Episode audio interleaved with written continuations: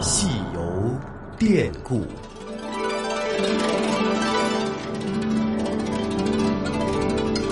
听众朋友，大家好，我是华夏之声的节目主持人胡杨，很高兴和大家在故宫九十的节目当中见面。而在今天的节目当中，我们将继续和北京故宫博物院的院长单霁翔先生一起来聊一聊故宫和故宫博物院的历史。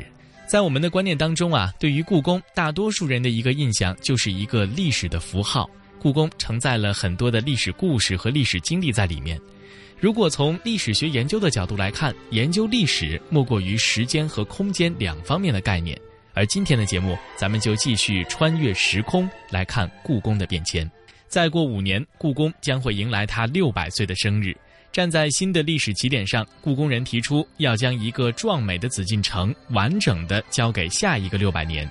单院长向我们详细的介绍了他心中的这个完整的地交。因为故宫博物院呢，在再过五年呢是六百岁生日。那么当年永乐皇帝是在一四二零年建成了紫禁城。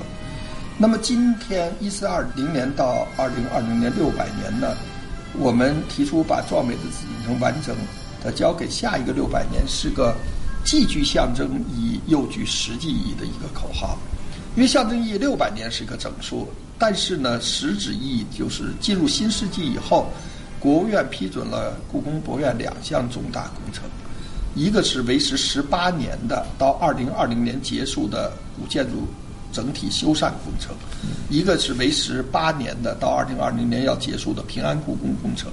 正好这两项工程都是在二零二零年要竣工要结束。那么一项是解决故宫古建筑群它的易受延年问题，另一个解决故宫平安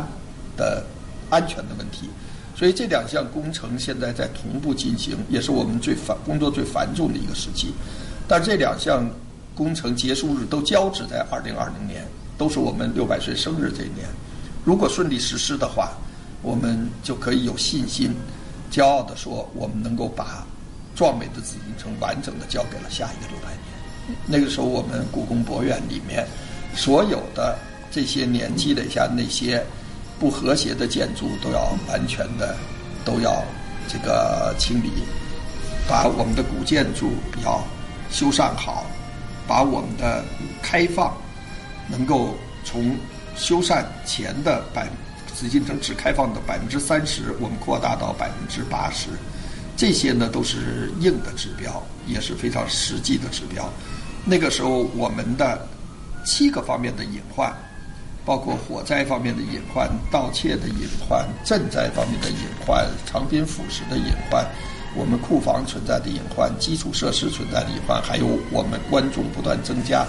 出现的这个拥挤踩踏方面的隐患，都要能够排除，保持一个安全稳定的状态。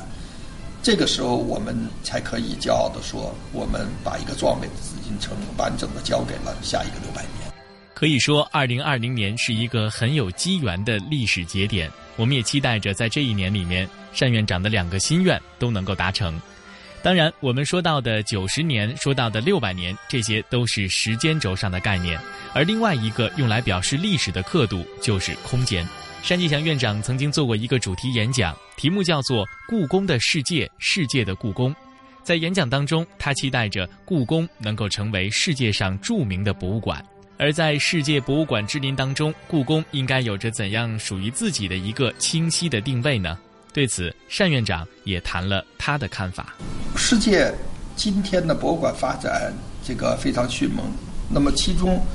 中国博物馆事业发展是其中的。这个最为这个引人瞩目的一个国家，那么我们几乎每年都要有二三百座博物馆竣工开放。那么中国博物馆事业的发展，在国际博物馆里面应该有重要的这样的一个位置。故宫博物院呢，作为我们这个收藏中国文物最多的一座博物馆，我们应该承担起这样的责任。但是今天的全球化的过程中，其实呢，也是鼓励文化的多样性。那么各国的博物馆呢，都有各国的特色。那么其中呢，中华文明、中华传统文化的传播，在国际上有越来越重要的影响力和它的生命力。那么，故宫就应该在这方面能够承担起自己的责任。我们对于在国际博物馆这个知名中，能够把中国传统文化宣传传播，这个是我们故宫博物院的特色，同时也是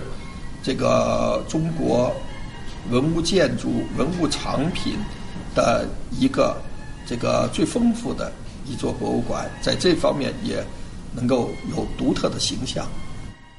我们常说，对于历史学研究而言，时间和空间是两个非常有意思的研究工具。人们常常在感受历史的时候，发出斗转星移、物是人非的感慨。和故宫相处了一辈子，作为一个地地道道的故宫人，在未来当单院长离开故宫的时候，心里又会是一种怎样的感受呢？我最感慨的就是我们故宫人呢，一代一代所。树立起来的、培养出来的故宫人精神。故宫的九十年来，我们我是第六任院长。那么每一任院长，他和每一代故宫人都有自己的梦想。那么根据不同的时期、不同的时代，那么他的故宫呢有不同的发展。最困难的时候，比如当时故宫文物南迁。那么，故宫人守他自己的文物，跨越千山万水，能够使这些文物安全无恙的能够回到故宫。那么这段呢，应该说是可歌可泣的。那么今天我们这一代故宫人，能够面对不断增长的观众的这样的数量和我们今天这个需要克服的这样的一个安全保卫的环境，我们呢？能够担负起责任，能够不辜负这样的故宫人这样的一个呃职责，也是我们这一代人的梦想。所以在故宫工作，我最深的体会就是我们的文物的传承和我们故宫人精神的传承，同样都是重要的。有了这样的一个故宫人精神，我们就可以这个能够把故宫的发展持续的做下去。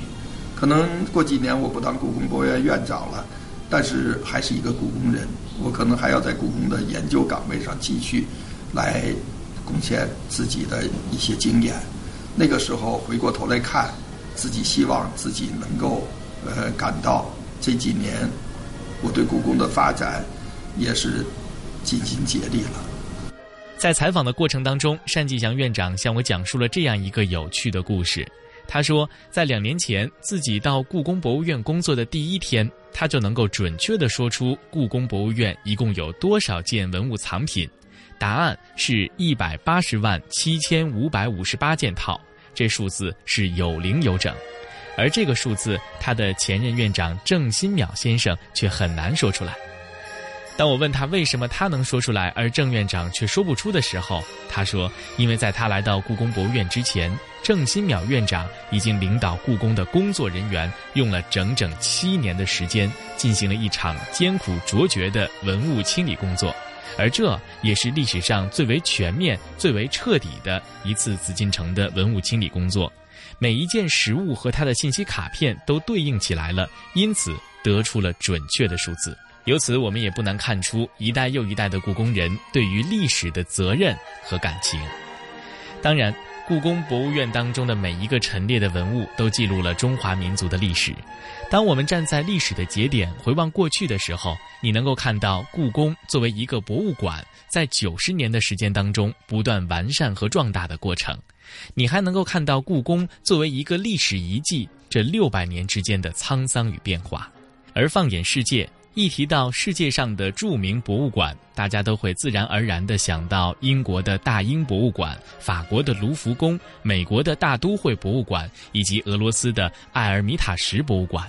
而在单霁翔先生看来，大家却忽略了另外一个重要的博物馆，这就是故宫博物院。